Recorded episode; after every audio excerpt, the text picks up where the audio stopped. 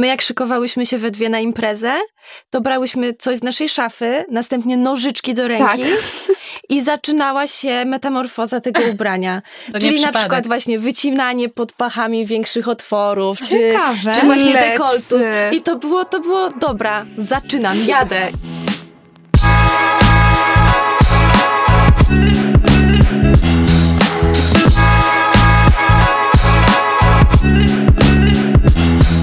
Cześć dziewczyny, z tej strony Karolina i Agata. Witamy Was w kolejnym odcinku The Glow Club. Dzisiaj porozmawiamy trochę o modzie, o kobietach w tym biznesie i o marce, która odnosi sukcesy nie tylko w Polsce, ale i za granicą. Mowa o The Other Side. A z nami w studio dwie założycielki, Justyna Przygońska oraz Brygida Handzelewicz-Wacławek. Cześć dziewczyny. Cześć. Cześć. Witamy Was serdecznie. Jest nam niezmiernie miło, że przyjęłyście nasze zaproszenie. Ja muszę przyznać, że na Waszą markę wpadłam kilka lat temu, jak zapytałam mojej dobrej koleżanki, skąd ma taką fajną sukienkę, i tak to się wszystko zaczęło. I od tamtej pory regularnie obserwuję Wasze kolekcje. Bardzo doceniam przede wszystkim jakość i ponadczasowe klasyki. Myślimy, że to będzie bardzo taki inspirujący, fajny odcinek, bo wiele z nas, wielu z nas marzy o tym, żeby swój e, brand otworzyć. Stąd moje pierwsze pytanie, takie klasyczne, ale muszę o to zapytać. Opowiedzcie nam proszę, skąd w ogóle pomysł na markę, na prowadzenie tego biznesu? Też dziękujemy bardzo za zaproszenie. Y, my również Was obserwujemy, więc y, jest nam miło tu być. To już wszystko się zaczęło y, dużo lat temu, tak naprawdę. Niedługo mm, The Other Side będzie obchodziło swoje ósme urodziny, więc jest to już jednak masa doświadczeń za nami, bardzo dużo pracy. Kiedy y, miałyśmy po 25 lat, miałyśmy obie taki moment y, w naszym szalonym singielskim życiu, że postanowiłyśmy wziąć się do roboty. Może nie miałyśmy jakiegoś bardzo konkretnego planu. Pamiętam, że ja pomagałam Brygidzie w jej pracy przez jakiś czas, bo Brygida była stylistką i ja troszkę się podłapałam pod to, co ona robiła ten sposób wylądowałam tak naprawdę mm, ponownie w świecie mody i któregoś dnia stwierdziłyśmy, że mamy problem podczas zakupów, nie potrafiłyśmy znaleźć dla siebie ubrań, o których marzymy w cenach, na które byłyśmy sobie w stanie pozwolić w tamtym czasie e, i postanowiłyśmy stworzyć coś swojego od takiej bardzo małej kapsułowej kolekcji. Czyli prywatnie wcześniej się po prostu znałyście, tak? Tak, ale nie była to przyjaźń wieloletnia. Okay. Tak naprawdę e, poznałyśmy się i zaprzyjaźniłyśmy się dwa lata wcześniej. Czyli de facto głównym bodźcem do założenia takiego biznesu, do prowadzenia własnej marki, nie było marzenie o własnej marce, tylko brak e, takich wymarzonych ubrań na rynku, prawda? Tak, można tak powiedzieć, ale mogę też dodać, że miałyśmy jakieś tam e, doświadczenie i jakąś tam wiedzę e, a propos e, tego, jak prowadzenie takiej marki może wyglądać, bo Justyna pracowała rok czy dwa lata w, w marce męskiej, która była w sumie bardzo związana z rynkiem zagranicznym, więc to dało jej też taką w sumie szeroką wiedzę, jak to wszystko wygląda, jak wygląda współpraca z showroomami ewentualnie i to też nam otworzyło oczy na to, że jak już robić, zaczynać taki biznes, mhm. y, no to też fajnie w sumie skupić się od początku na tym, żeby ta marka mogła w przyszłości być też marką zagraniczną. E, ja, tak jak powiedziała Justyna, pracowałam w redakcjach mody, więc też miałam mm, dosyć już taką dużą wiedzę w sumie, jak taka marka, która zaczyna, powinna funkcjonować, żeby móc e, zostać jakoś zauważona. Wiedziałam, że bardzo ważne są kampanie, bardzo ważne są pakshoty, sesje lookbookowe, mhm. ładna strona, więc y, generalnie miałyśmy wiedzę jakąś. Rzeczywiście żadna z nas nie marzyła wcześniej o tym, żeby mieć własną markę, ale jakoś tak nam y, szczęśliwie się udało zgadać i wyszło, wydaje mi się, fajnie. To w takim razie może opowiecie nam, jak dotychczasowo powstają kolekcje, jak w ogóle wygląda wasz proces taki twórczy, kiedy siadacie i właśnie wpadacie na jakiś pomysł. Mm, tutaj jest y, dosyć duża metamorfoza w porównaniu z tym, jak to było na początku, dlatego że y, kilka lat temu to było tak, że ustalałyśmy sobie z góry, że na przykład miesiąc wrzesień będzie momentem, kiedy y, zajmiemy się kolekcją następną, y, będziemy myślały o konkretnych modelach y, i tkaninach do nich. Teraz ten proces tworzenia jest rozciągnięty w zasadzie na cały rok. Proces tworzenia kolekcji w przód trwa cały czas. Mhm. Aktualnie już teraz wiemy, jakie modele wejdą na jesień. E, nawet niektóre modele wiemy, jakie wyjdą w przyszłe lato, więc y, ten czas dopracowywania, tworzenia tych e, konstrukcji, dopracowywania tkanin jest bardzo rozciągnięty w czasie i dlatego też te ubrania teraz są o wiele dojrzalsze e, i kolekcje również i też są ze sobą mm, powiązane, te kolekcje są o wiele bardziej spójne. A czy y, pomysły na, na odzież powstają w waszej głowie, czy jednak macie coś takiego, że czerpiecie e, skądś po prostu inspirację?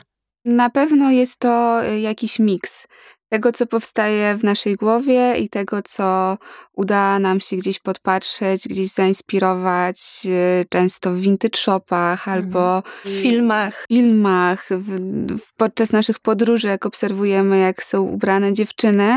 Często właśnie jakiś element rękawa, czegokolwiek zainspiruje nas w ogóle do, do, do kształtu całej sukienki. Więc zdecydowanie jest to miks, ale mhm. też y, tutaj mogę dodać, że w tym momencie mamy już dosyć duży team, który z nami współpracuje. Może nie konkretnie nad konkretnym projektem, kształtem, ale jeśli chodzi o tkaninę, to mamy y, super dziewczyny, które zajmują się tylko tym i latają na różne targi, cały czas poszukują no. nowych tkanin. Mamy y, świetne konstruktorki, które też y, codziennie są z nami w biurze i na bieżąco codziennie coś przymierzamy, coś omawiamy, coś poprawiamy wspólnie. Czyli tak naprawdę materiały są nie tylko polskie, rozumiem, ale również zagraniczne. Zdecydowanie. Jeśli chodzi o polskie materiały, to y, udało nam się całą dzianinę mieć y, produkcji polskiej i to też jest y, dla nas duży sukces, bo mamy tą dzianinę z certyfikatami bawełny organicznej i to też był proces jakby namawiania tych producentów, żeby tworzyli w ogóle bawełnę organiczną w Polsce i to nam zajęło pewnie trzy lata. Ale mhm. też y, niedługo, to rzeczywiście też jest tak, że z bawełną y, i z dzianinami też nie zamykamy się y, tylko na Polskę. Tak naprawdę też ta oferta włoska, hiszpańska jest y, troszeczkę jednak w przód. Tak, jest ciekawsza. E, więc y, nie, nie jest tak, że się zamykamy tylko na producentów polskich, ale też e, jeżeli coś nam się spodoba, na przykład z Włoch, no to korzystamy z tej, e, z tej możliwości. Rzeczywiście jest bardzo duży progres wśród producentów polskich, więc jeżeli tylko możemy, to korzystamy.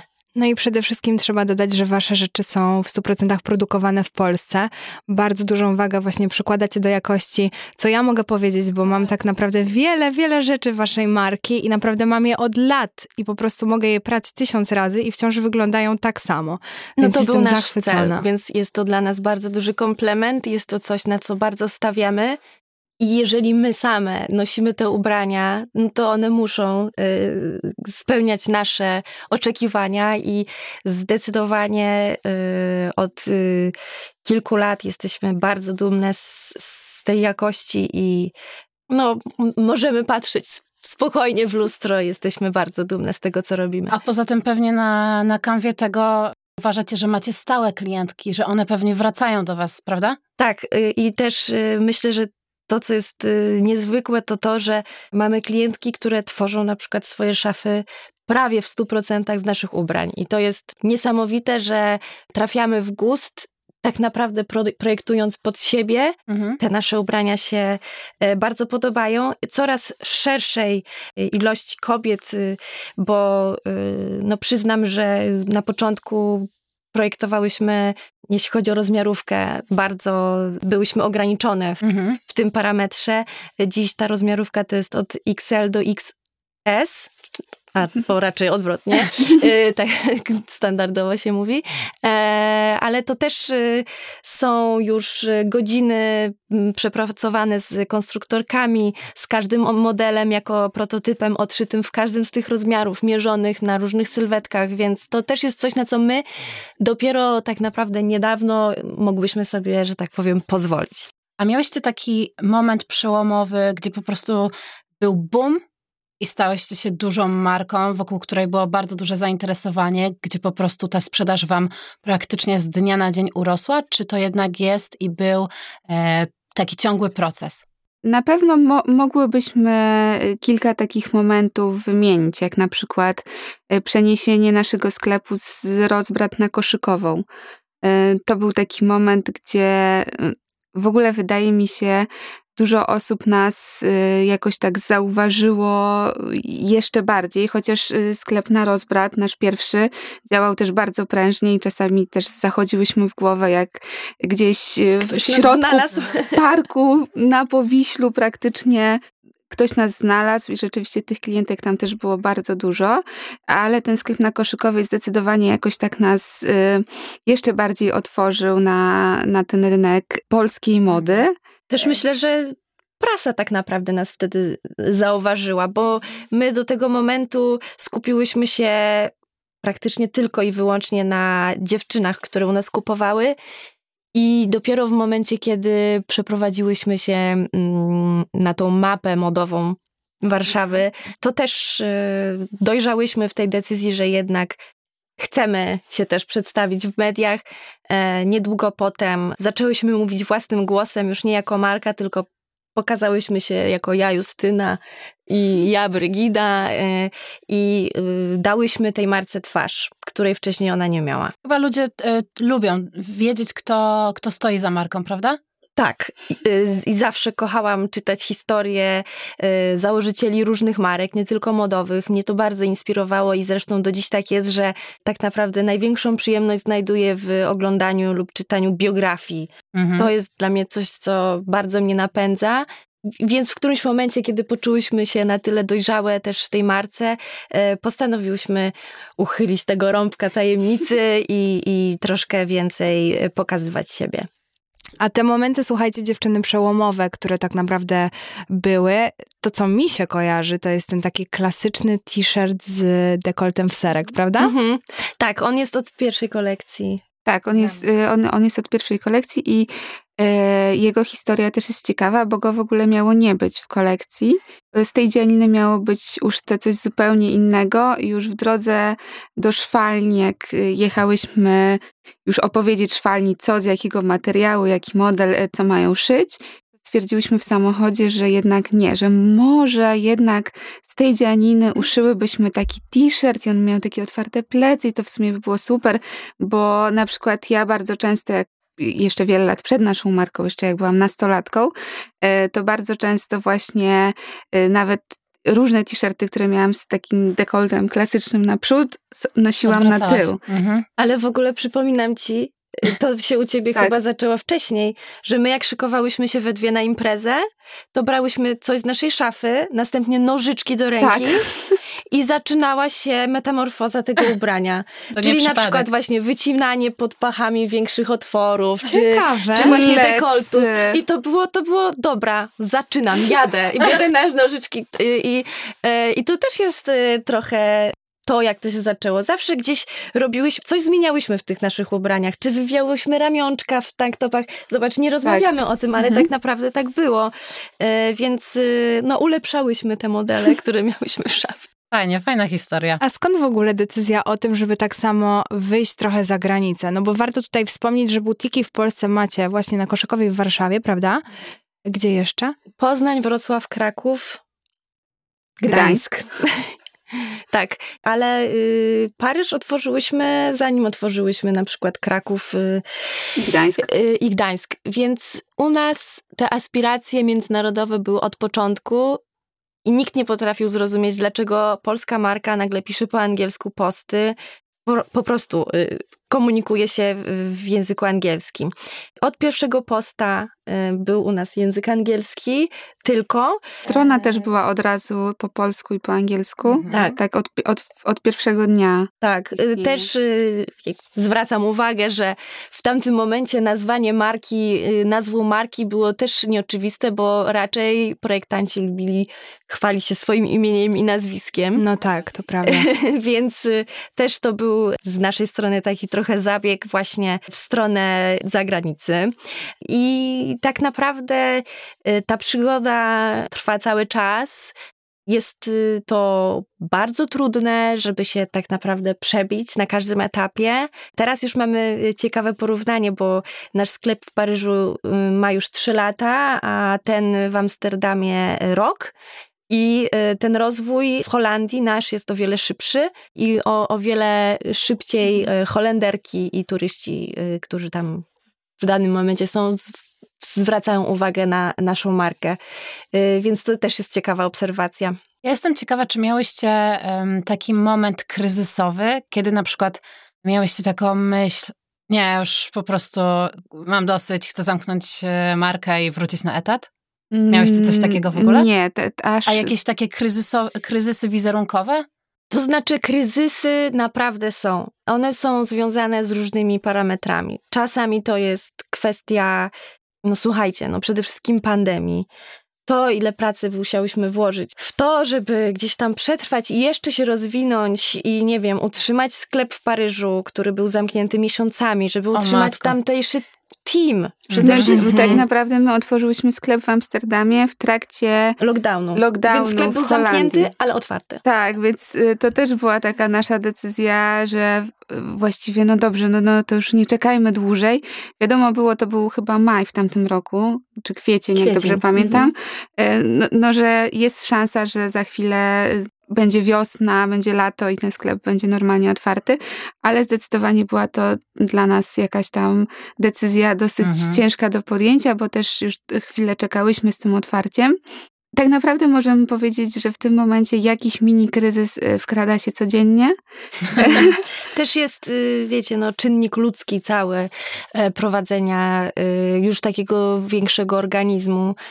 Nie będziemy, myślę, wchodzić w szczegóły, ale, ale rzeczywiście też y, życie y, i firma pokazało, że rzeczywiście czasami można się na kimś po prostu zawieść, więc takie rzeczy też się dzieją. Albo, E, przepraszam, że ci mhm. wejdę w słowo, albo po prostu właśnie ten czynnik ludzki, że ktoś popełni błąd, prawda? Tak, też, Najzwyczajniej w też. świecie. A też im większa marka, tym więcej to kosztuje, taki Mhm. błąd na przykład. A my jako właścicielki marki, no to my y, zawsze musimy to pociągnąć i mobilizować y, wszystkich, żeby po prostu się nie poddawać i że trzeba to zrealizować, czasami z czegoś zrezygnować. Więc to wszystko się dzieje i tak naprawdę każdy dzień przynosi jakieś nowe historie. Ale na pewno y, jakby poziom satysfakcji i fanu z prowadzenia The Other Side jest dużo y, większy niż y, koszty tych jakichś mini kryzysów i, i problemów, które napotykamy. Ja mogę sobie tylko wyobrazić w ogóle, mm, jak piękny może być ten kreatywny proces tworzenia, ale myślę, że dużo osób nie zdaje sobie sprawy właśnie, jak to wygląda od kuchni, gdzie tak naprawdę jeszcze przy prowadzeniu butików i współpracy z ludźmi, jak ciężki w ogóle może być ten aspekt doboru teamu i ludzi, z którymi współpracujecie. Zaskoczyło was w ogóle coś, jeśli chodzi nawet o, o właśnie budowanie zespołu, albo też e, rzeczy produkcyjne, albo właśnie wyjście za granicę? Czy nas coś zaskoczyło? Codziennie nas tak naprawdę coś zaskakuje. Codziennie też się czegoś uczymy jako team. E, Na szczęście jesteśmy już w takim momencie, że możemy sobie pozwolić na zapraszanie do naszego teamu naprawdę super specjalistów, e, osób dużo mądrzejszych od nas w- niektórych dziedzinach, więc to jest niesamowite wsparcie, bo na początku rzeczywiście uczyłyśmy się wszystkiego same metodą prób i błędów. e, Na przykład sp- sprzedawałyśmy w naszym własnym sklepie, nigdy nie sprzedając w żadnym innym sklepie. Tak, Mhm. więc, nawet obsługa kasy fiskalnej była naprawdę czymś. Fajne zdecydowanie jest to właśnie, że, że już mamy bardzo wielu specjalistów z ogromną wiedzą. Na pewno też, co mnie osobiście zaskoczyło, to to, że im większa jest nasza marka, tym rzeczywiście jest dużo mniej tego procesu kreatywnego, jeśli chodzi o, o mnie i o Justynę. Jest dużo więcej aspektu biznesowego, logistycznego. twardych wyliczeń, faktur, spotkania z księgową. No my się cały czas uczymy, słuchajcie, no też fakt y, jest taki, że to, że my mamy sklepy za granicą, to też oznacza, że my prowadzimy firmy za granicą. My mamy jeszcze firmę w Holandii i firmę we Francji, więc my musimy się tego wszystkiego po prostu cały czas uczyć tych innych zasad, prawa pracownika w innych krajach, Tak. e, w ogóle stawki. My Podatki. Tak, tak jak prowadzimy firmy tu, tak prowadzimy firmy tam całkowicie, więc trzeba zamknąć rok. Więc naprawdę Wow. bardzo dużo się dzieje. Nikt sobie, myślę, nie zdaje sprawy z tego, że prowadzenie sklepu za granicą to również oznacza prowadzenie firmy za granicą. I to na przykład też nas zaskoczyło, bo my byłyśmy naprawdę, my byłyśmy przekonane, że okej, jest to Unia Europejska, po prostu otwieramy sklep, no i wiadomo, jakoś y, tutaj rzeczywiście będziemy to rozliczać, ale byłyśmy święcie przekonane, że to jest po prostu sytuacja taka, że to nasza księgowa w Polsce Ogarnie. może robić. Że księgowa ogarnie. Po czym okazuje się, że rzeczywiście trzeba otworzyć firmę, mieć tam też Konto. zespół Prawnika. prawnika księgową, żeby, żeby to mogło działać y, tak, jak musi działać. I każde miasto też ma swoje zasady, co do, nie wiem, godzin otwarcia, y, co do jakichś zasad BHP, wiecie, no to, to, to jest całość pomnożona razy trzy. Chciałam się was zapytać, bo opowiedziałyście, mm, co jest takim największym w sumie wyzwaniem w prowadzeniu marki za granicą, ale co z naszym rynkiem? Jakie, jakie tutaj znajdujecie największe wyzwania? Bo to jest tak, że my y, mamy głowy pełne pomysłów, inspiracji i tak dalej, ale często jest tak, że ktoś przez długi czas nie jest w stanie zrozumieć, o co nam dokładnie chodzi. Więc my się czasami musimy dotrzeć, na przykład ze szwalniami, które nie rozumieją, dlaczego ta sukienka w rozmiarze S ma być tak szeroka. Mhm. A no tak. Na przykład, więc y, oversize to było coś, do czego my naprawdę długo dochodziłyśmy ze szwalniami, bo oni zawsze chcieli to Tak. wszystko tak dopasować. Myślę, że jeśli chodzi o tworzenie teamów, które mamy w sklepach, to też mamy takie podejście do tego, że my chcemy mieć taki experience w tym sklepie, który jest rodem z LA albo z Nowego Jorku, gdzie po prostu czuję się wspaniale. Wchodzę do sklepu i spotykam kogoś, kto jest bardzo przyjacielski, bardzo bezpośredni i bardzo dobrze wie, jak mi szczerze doradzić. I to jest y, y, coś, co tak naprawdę mm, troszkę wykracza poza taki, nie wiem jak to powiedzieć. Nie mamy za bardzo takiej bezpośredniości w charakterze. My, jako, y, myślę, Polacy. Mhm. Więc tak. to jest też troszkę coś, co my chcemy opowiedzieć, przekazać dziewczynom i, i myślę, że y, z biegiem czasu też na pewno wybieramy trochę takie osoby, ale też czasami otwieramy niektóre osoby, tak samo jak i klientki czasami jesteśmy w stanie otworzyć, na przykład na, nie wiem, nienoszenie stanika, na pokazanie więcej ciała. No to jest wszystko, cały ten experience naszego sklepu w moich marzeniach otwiera kobiety, które się decydują na coś, na co się wcześniej na przykład nie potrafiły zdecydować. Choćby na przymierzenie rzeczy. A jak to jest w ogóle z kampaniami? Bo wspomniałyście, że to jest taki nieodłączny ten ważny element, na który większość jednak polskich marek może wcześniej nie zwracała uwagi. Jak u was to wygląda? Jak wy w ogóle myślicie o kampanii? Jak to jest właśnie z modelkami, z lokalizacją i, i tak dalej? Mogę powiedzieć, że dla nas kampania to jest takie zwieńczenie, taka wiśnia na torcie i nagroda też dla nas samych za, za pracę nad kolekcją. Uwielbiamy to, uwielbiamy w ogóle wymyślać tą historię, zanim ona się wydarzy. Mhm. E, Zawsze w naszych głowach już jest e, dokładny pomysł, gdzie ma być ta kampania, jaka ma być ta dziewczyna w tej kampanii. Bardzo często też nasze kampanie są opowiedziane przez pryzmat właśnie tej modelki, czy tej osoby, która występuje w kampanii, że jest to tak naprawdę opowieść o, o niej, o niej samej, o jej historii, tak jak było z Erin Watson, która pokazała nam swoje ukochane miejsca w LA. Ta kampania była spełnieniem moich marzeń, bo Erin kocham od zawsze yy, i zawsze jak przygotowywałam się jeszcze za czasów, yy, jak byłam stylistką do jakichś sesji, to zawsze zdjęcia Erin były w każdym moim moodboardzie przed każdą sesją, więc nagle fakt, że Erin jest kampanii naszej marki i ja z nią spędzam cały dzień. Było... I poprawiasz na niej I ubrania. poprawiam na niej ubrania. I jeszcze ona jest niesamowitą osobą, bardzo ciepłą, otwartą. Przyjęła nas niesamowicie. No jest to zdecydowanie dla nas takie doświadczenie niezapomniane. Ale też y, każda kampania jest dla nas y, też niesamowitym przeżyciem, bo mm, rzeczywiście poznajemy kogoś, kto nas inspiruje de facto. E, Więc tak jak miałyśmy w kampanii Tinę Kunakej, to też y, dla mnie to było jakieś takie, po prostu ona dla mnie jest kobietą, która pewność siebie ma wypisaną na twarzy, jest absolutnie kimś, kim ja się zachwycam. I dla mnie możliwość jej w ogóle zobaczenia to było coś. Ja No, bym widzę marzyła ją zobaczyć minie. na ulicy. Ja bym chciała ją zobaczyć na ulicy po prostu, a ja z nią spędzałam cały dzień. E, Później leżałam na plaży i piłyśmy drinki później, więc e, to są takie dla nas no, niesamowite historie. Po pierwsze, że takie osoby też no, w pewien sposób pracując z nami doceniają to, co robimy, bo przecież zdecydowanie mają wybór ofert. I to jest takie też niesamowite doświadczenie, właśnie poznawanie tych kobiet.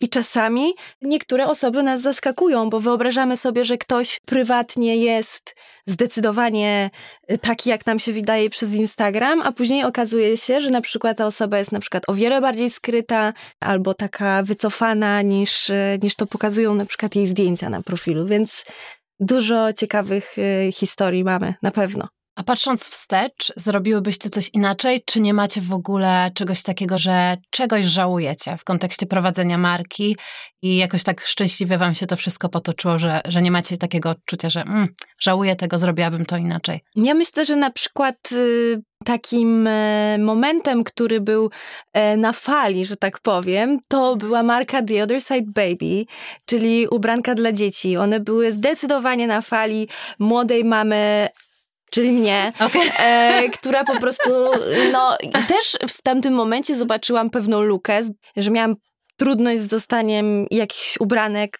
więc to było tak, że akurat tu, mam wrażenie, był słomiany zapał. To było coś Mhm. takiego, że my stworzyłyśmy tą markę, stworzyłyśmy tę ubranka, e, ale już później ten y, natłok pracy z, z dorosłymi, że Mhm. tak powiem, No y, wchłonął nas. Kolejna taka sytuacja, y, trochę jak z tymi firmami, że się nie spodziewałyśmy, że trzeba we Francji i w Holandii otworzyć firmę. Tak samo trochę się nie spodziewałyśmy, że pomimo tego, że to jest ciągle the other side baby, to trzeba do tego podejść jak do po prostu Oddzielnej marki. kompletnie osobnej marki, z komunikacją, ze wszystkim tak naprawdę, z planem Ogromem jakimś pracy po z prostu. ogromem pracy, dlatego zawsze jak są pytania od naszych kolegów, co z kolekcją męską, to teraz nauczone już doświadczeniem twardo odpowiadamy, że nie ma opcji. Naprawdę Ale mamy co wiadomo. robić. Naprawdę mamy co robić. No ale akurat y, te ubranka baby dały mi bardzo dużo radości. Moje dziewczyny popylały w nich zdecydowanie. Teraz y, Brygida będzie miała swój moment z ubraniami baby. Bardzo Przekażesz się na to cieszymy. swoje, które zatrzymałam. tak jest. Więc, y, no więc tak, więc tu akurat mogę powiedzieć, że to był trochę taki słomiany zapał, plus brak takiej świadomości, jak dużo jednak pracy wymagałoby prowadzenie tej marki dla dzidziusiów. No to w takim razie jakie plany na przyszłość? No właśnie, skoro nie baby, skoro nie mężczyzna, to co? Zawsze planem naszym na przyszłość jest ulepszanie wszystkiego, co już jest. Y, Nie mamy takich momentów, że tak sobie zasiadamy i myślimy, no dobrze, no wszystko działa idealnie. Zawsze widzimy jakieś pole do tego, że można coś ulepszyć. Y, Jeśli już ulepszymy jedną kwestię, to y, zabieramy się za kolejną. W tym momencie ulepszamy naszą stronę i cały system. Więc jest to bardzo duża operacja, której nikt z zewnątrz nie widzi, natomiast cały nasz team od y, Roku? roku pracuje nad tym bardzo intensywnie i ilość spotkań, ilość decyzji, która została podjęta, y, jest ogromna. Czegokolwiek nie skończymy, to zabieramy się za inny obszar, żeby coś Tak. jeszcze. Tydzień temu oddałyśmy nową koszykową, która była odnowiona i wreszcie Tak. jest na miarę naszych marzeń. Teraz już kolejny sklep mamy na oku, żeby przeprowadzić jego metamorfozę. Chcemy cały czas y, doskonalić się w tym parametrze takiej marki świadomej i produkującej jak najbardziej e, ekologicznie, więc tutaj na pewno zawsze będzie dużo do zrobienia. Chcemy robić po prostu przepiękne ubrania, chcemy dawać kolejnym dziewczynom y, dużą dawkę pewności siebie. Wiem, że może to być niewygodne pytanie, ale ja się bardzo zastanawiam, jak sobie radzicie z, z taką równowagą pomiędzy życiem prywatnym a pracą. Szczególnie tutaj pytam o to w kontekście po prostu waszej przyjaźni. Miałyście takie momenty, że wasza znajomość trochę wisiała na włosku, ucierpiała właśnie na tym, że jednak razem tworzycie ten biznes?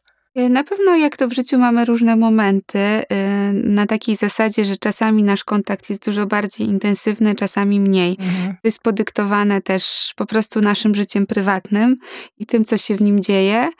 Zdecydowanie myślę, mogę odpowiedzieć za nas dwie, że jest to ogromna wartość, że prowadzimy biznes wspólnie jako wspólniczki i przyjaciółki.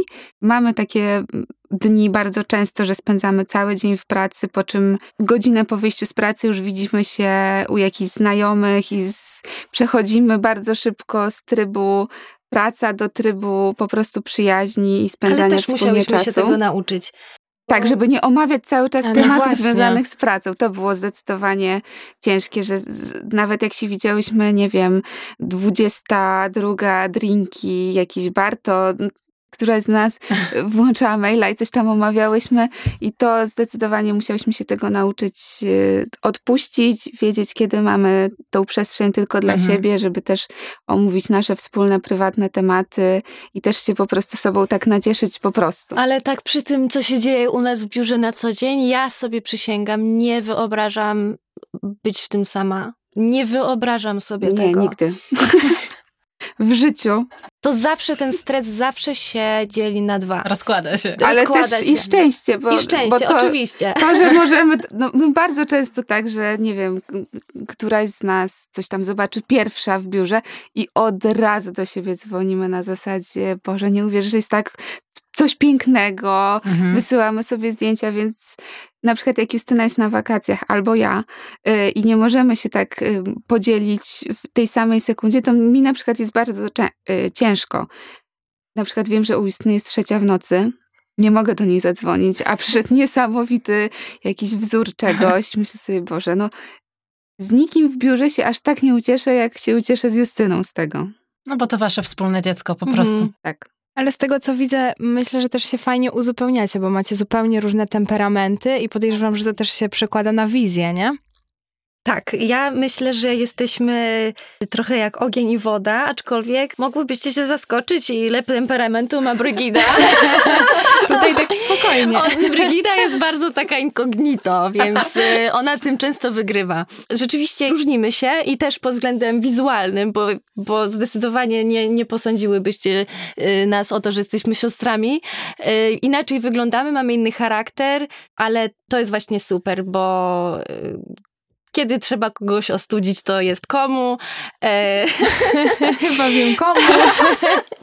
A, a czasami, nie wiem, na przykład jakaś taka doza dodatkowego napędu do niektórych rzeczy, kiedy, nie wiem, ktoś drugi opada z sił, to też, też się znajduje. To też jest bardzo płynne. Bardzo mamy różne momenty w ciągu dnia, w, w życiu i, jakoś tak empatycznie potrafimy sobie dodać tej energii, e, bo czasami naprawdę jest bardzo trudno. Skoro zaczęłam od, od osób, które marzą o własnym brandzie, to muszę się was zapytać o to, jakie macie takie główne top rady dla osób, które po prostu no, chciałyby otworzyć swój biznes odzieżowy.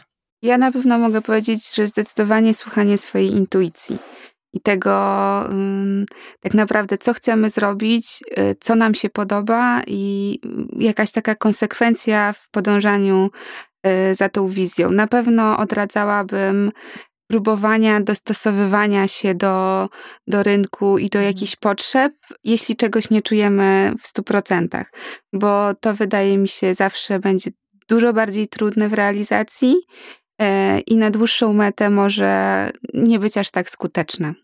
A ty, Justyna? Mm, Ja myślę, że y, bardzo fajną radą byłoby jednak postawienie na jakąś taką autentyczność i na coś, co mm, tą markę by wyróżniało. To po pierwsze.